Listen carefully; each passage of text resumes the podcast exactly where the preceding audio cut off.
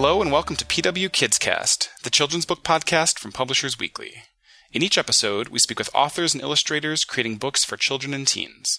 I'm John Sellers, the children's reviews editor at Publishers Weekly.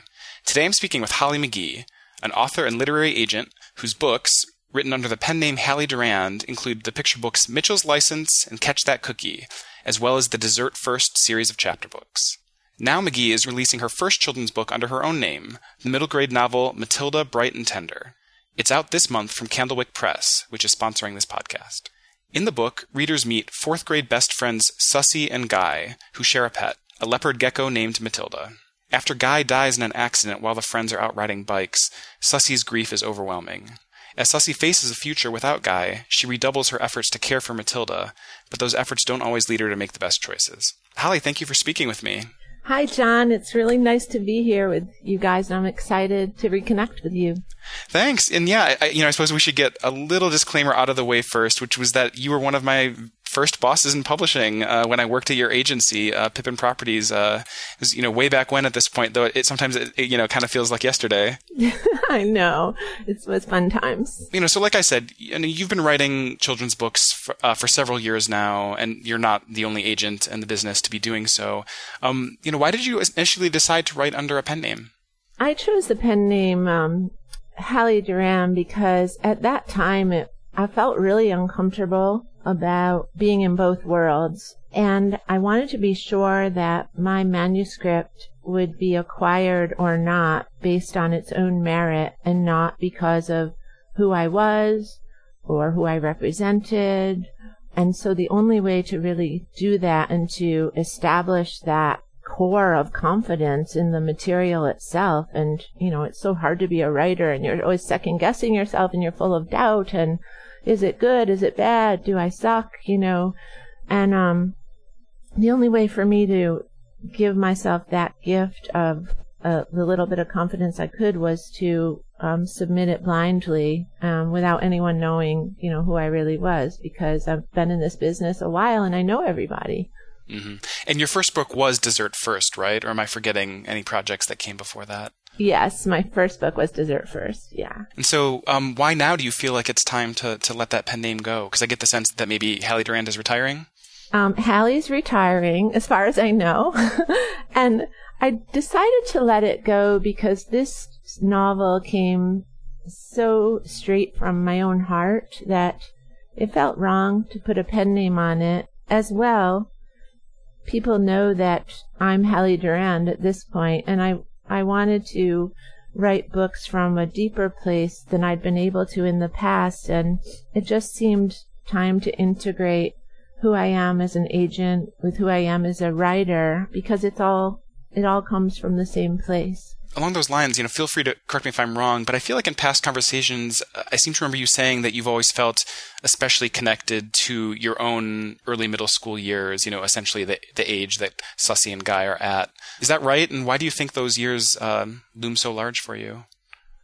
Uh, I don't know if I would say middle school years, but certainly high school and the way I grew up, the rural background, making friends, not making friends, caring about, uh, you know, how you appear or not. Those, those, I think, are consistent threads through our whole lives. So maybe I'm always connected to my past in, in terms of going forward. So, Holly, you know, you, you mentioned this being a, a, a, sort of a very personal and kind of from the heart book. Uh, can you talk about some of the threads and influences that you wound up uh, drawing on for it? Absolutely. You know, there's a chapter in the book when Sussy and Guy acquire Matylda from the pet store. And a few days later, they wonder where she came from. And they go back to the store and they ask Mike, the sales clerk, where she came from. And he says all he knows is that she came from a breeder. And he says, why don't you give her an origin story? Just make one up. So Sussy and Guy do that, and they turn this ordinary gecko from Total Pets into a mythical warrior lizard with a tender heart and and and sorrow and sadness, and um, whose only desire is to be loved. And in that way, um, I I think of it as alchemy, really, um, which is when we take uh, something, one thing, and transform it into another. And what happened to me is when I was a teenager, I was in a terrible, terrible car accident. And for years and years, I carried it around for decades, really, like a rock in my pocket.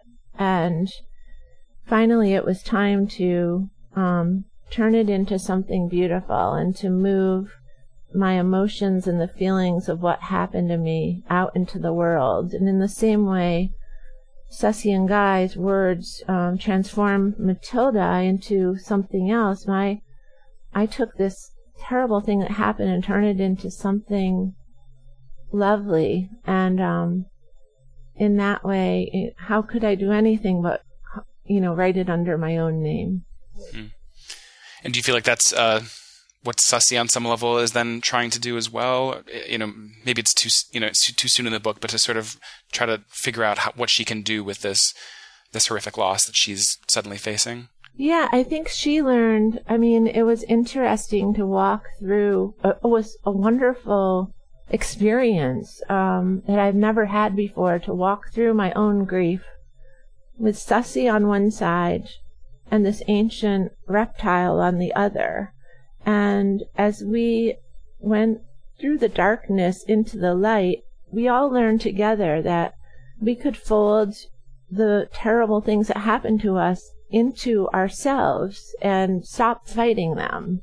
And just as Sussy learned that Guy's death could be part of who she is rather than something she had to fight, and that she could learn to love from that, I learned the same thing. And I think my hope in writing this, you know, after it was written, obviously I didn't know this as I was going, but that it could reach readers of every age and and show them that they can dig deep and and find the promise of joy in the very thing that made them sad when when they're ready and I wanted to write a book that would have helped me when I was younger and that would have held me the way that maybe I wasn't really held at that time. And you know, we don't have to give too much of the book away if you don't want to, but can you talk a little bit about the different ways that that Sussy's grief kind of manifests? I mean, there's a little bit with you know the clothing that she's kind of reluctant to change. There's these scenes where she's kind of viscerally back in the moment of these memories of her time with Guy. There's other things. Um, are those things that kind of came easily as you were sort of exploring her grief? Well, I think you know, I when I first started this book, I got to page 25. It was the summer of 2012, and um, I put it down because I knew that guy was going to be killed, and I couldn't stand it. And then, when I finally picked it up again, I think I was ready in some way to write those scenes where Uh, those scenes of grief and I would go in my family room by myself late at night and just type with my eyes closed. I would go back to those teenage years of my own and sometimes I would cry even when I was typing and, and I didn't I never looked at what I wrote till the next morning. And then I'd get up and, you know, sort of tentatively open up my laptop and see what I got. And um, it was just like so raw, still so raw.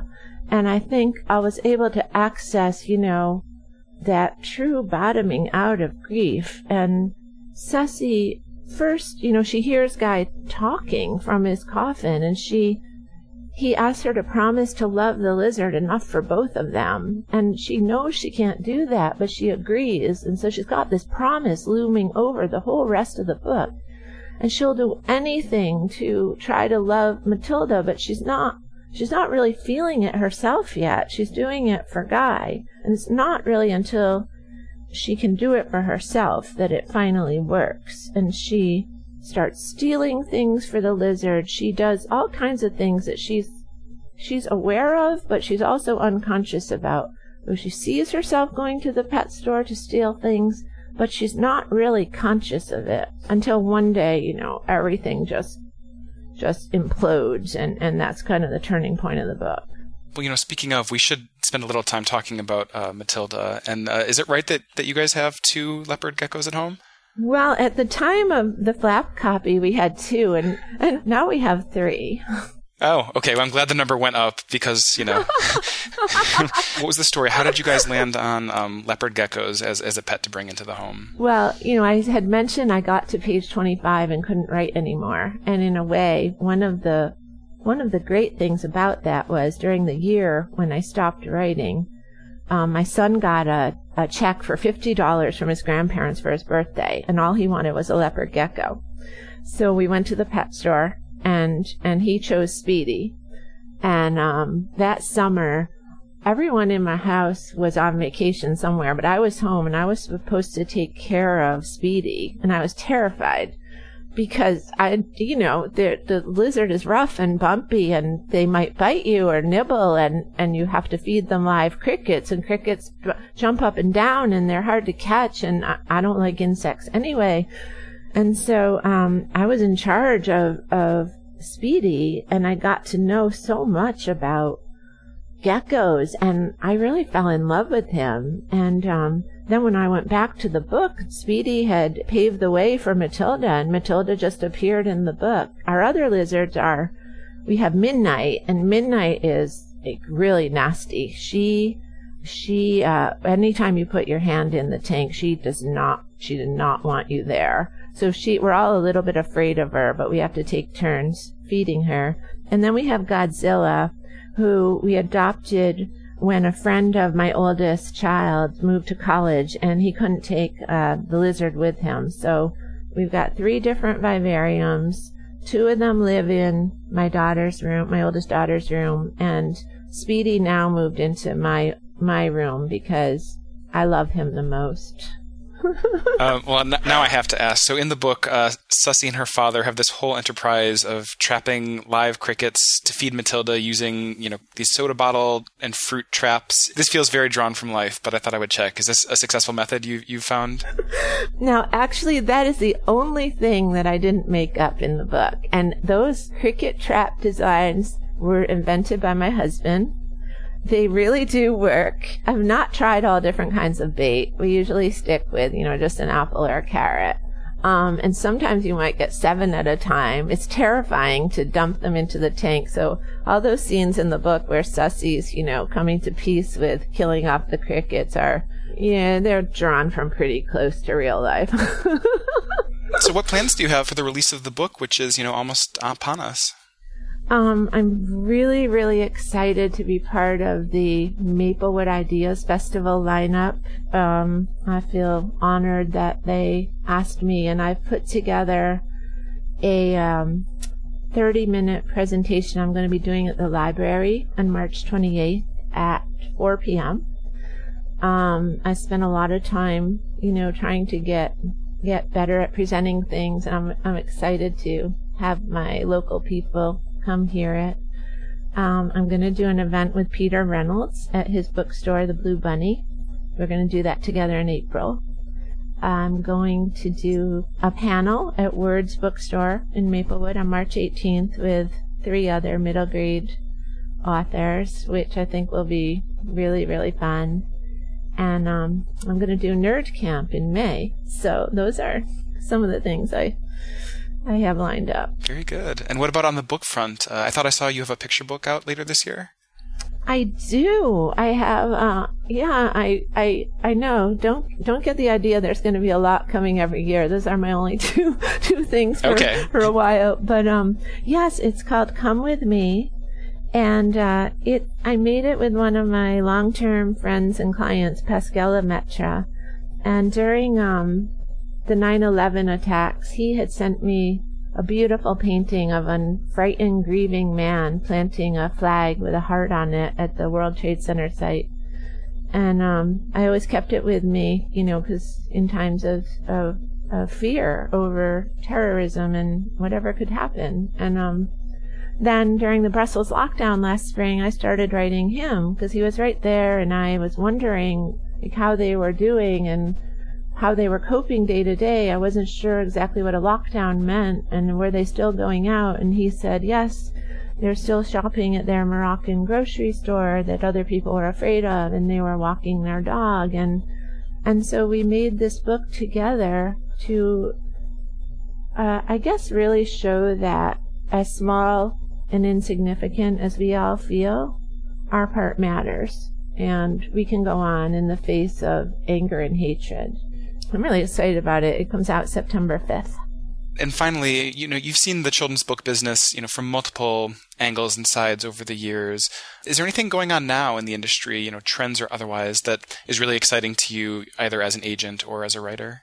As an agent, um, as an agent, I would say some of the new, some of the formats, um, some of my artists are coming up with uh, that haven't been been seen before, published before, are they're breaking a lot of rules. I think people are feeling braver. I think people are feeling that you know they want to make something that looks different. That maybe the picture book market is so hard to get into and so competitive and there are just so many so they want to make things that stand out from the pack and i would say as a writer i i just feel i want to dig deeper and deeper. I have so much emotional satisfaction from going into parts of myself that i'm afraid of.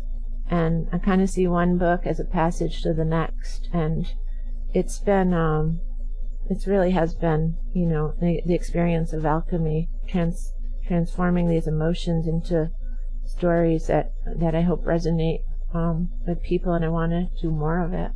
Well, you know, congratulations again on, on this new book, and uh, thank you again for taking time to speak with me.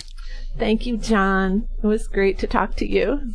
Once again, I've been speaking with Holly McGhee, whose new novel is Matylda Bright and Tender, out this month from Candlewick. Thank you for listening to PW KidsCast.